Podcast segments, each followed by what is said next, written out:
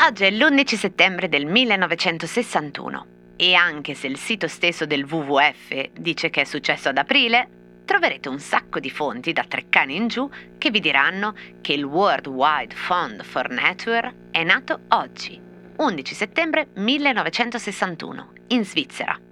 Su una cosa c'è certezza. I fondatori, tra cui Charles Lindbergh, il trasvolatore dell'Atlantico, lo scienziato e presidente dell'UNESCO Julian Huxley, l'ornitologo Peter Scott, i naturalisti K. Carly Lindahl, José Valverde e Edmund Hillary, conquistatore dell'Everest, presieduti dal principe Bernardo d'Olanda, crearono un'associazione che aveva come obiettivo la raccolta di fondi per aiutare la natura in tutto il pianeta. Durante la prima decade, WWF ha raccolto oltre 5 milioni e 600 mila dollari per supportare 356 progetti di conservazione nel mondo. Anzi, su due cose c'è certezza. Le finalità dell'organizzazione e la storia del suo logo, il panda, che vi racconto nella puntata di oggi.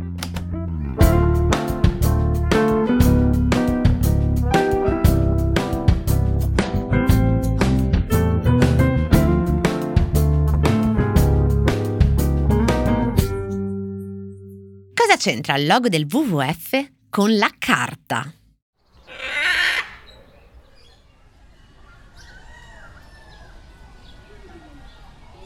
La storia del logo del WWF comincia dallo Zoo di Londra, dove il 5 settembre del 1958, dopo un lunghissimo giro, o farei meglio a dire girone, perché leggerlo in fila sembra davvero l'inferno, cominciato dalla cattura nel Sichuan, il trasferimento temporaneo nello zoo di Pechino, un passaggio a Mosca, anzi due, avanti e indietro, poi un giro nello zoo di Berlino, un tentativo fallito di ingresso negli Stati Uniti, una casa temporanea a Francoforte e un'ultima visita allo zoo di Copenaghen, finalmente, il 5 settembre del 1958, arriva nello zoo di Londra la piccola CC, un panda di 4 anni, che piccola non era trattandosi di una variante gigante.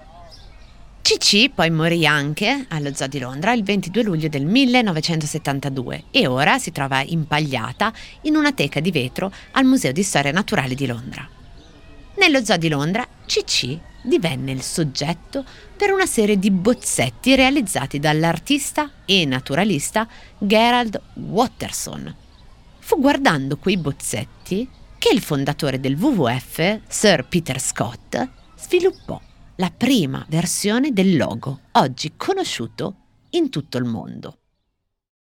Ma prima di parlare del logo, e mentre voi, se volete, provate a concentrarvi sulla vostra effettiva conoscenza di quel logo, sicuramente pensate di conoscerlo, ma chissà se vi ricordate, per esempio, come ha gli occhi, se è in piedi o seduto, se si vedono tutte le zampe, come.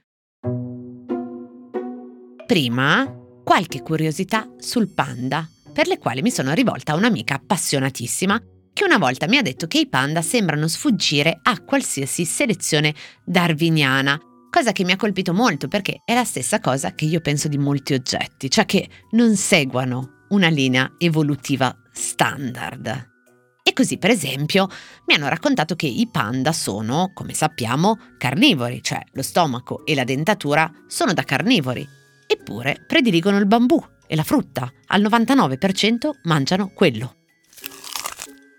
Poi le femmine vanno pochissimo in calore, non hanno l'istinto di accoppiarsi, a meno che proprio non si piacciano, cosa che evidentemente abbassa le probabilità dell'accoppiamento, e anche quando rimangono incinte, la madre alleva un solo cucciolo. In più, l'habitat del panda sarebbe dai 1200 metri in su, ha questa assurda ossessione, quell'animale, di volersi rinchiudere in zoo cittadini a temperature di fuoco tra cemento e visitatori urlanti.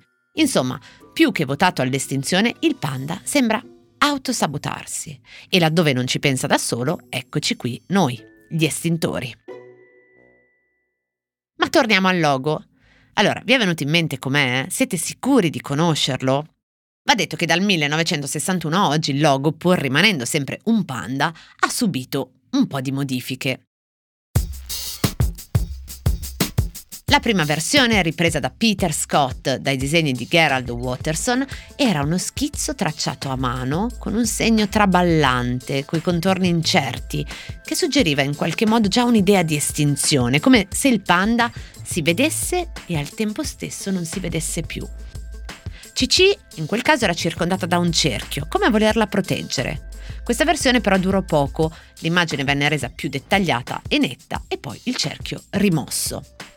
Nel 1970 lo sguardo del panda diventò ancora più netto, leggermente alzato, per guardare negli occhi l'osservatore. Uno sguardo triste, indubbiamente rafforzato dal fatto che vennero anche fatti sparire gli artigli delle tre zampette visibili. Il panda ha cinque dita e un falso pollice accessorio. Nel 1986 l'organizzazione trasferì la sua sede a Gland, presso Losanna, il panda si alza su quattro zampe, mentre prima sembrava semi-appoggiato, ma se ne continuano a vedere solo tre. Spariscono i contorni alle parti bianche, che si fondono con lo sfondo, e soprattutto spariscono gli occhi, che diventano solo due macchie nere. Nel 1986, poi, accanto al panda, compare anche la scritta WWF in maiuscolo, che da allora ha variato carattere passando da un serif a un gothic. Peter Scott, eccoci al cosa c'entra di oggi, dice qualcuno, aveva scelto il panda anche perché il nero e bianco riducevano incredibilmente i costi di stampa. In effetti, mentre il panda oggi non viene più considerato un animale in estinzione pura, ma è considerato una specie vulnerabile, in estinzione invece è la carta. Nel 1975 una delle campagne più importanti e anticipatorie del WWF fu proprio quella per la deforestazione, che interessa appunto sia la carta sia il panda. Gli esperti calcolano infatti che entro il 2070 la superficie coperta da bambù potrebbe ridursi della metà e dentro la fine del secolo, cioè per gli inizi del 2100, sparire. E questo significherebbe l'estinzione certa del nostro animale, a meno che seguendo leggi sconosciute a Darwin e che all'uomo sembrano quasi masochistiche, ma invece chissà, il panda che finora ha fatto sua questa scelta per così dire vegana, non decida, avendone stomaco e denti, di ripensare a una dieta onnivora e magari anche un giorno rivedere la pazienza con cui si è prestato a farci tanta tenerezza sugli reel di Instagram o dietro le sbarre di uno zoo e inizi lui a vedere i contorni sempre meno nitidi e leggibili di questa figura su due zampe che gli fa foto e video.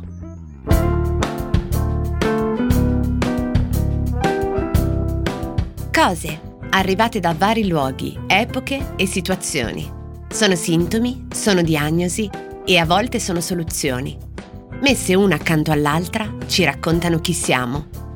Io sono Chiara Alessi e Cosa c'entra è un podcast del Post in cui partendo da un fatto del giorno vi racconto la storia delle cose.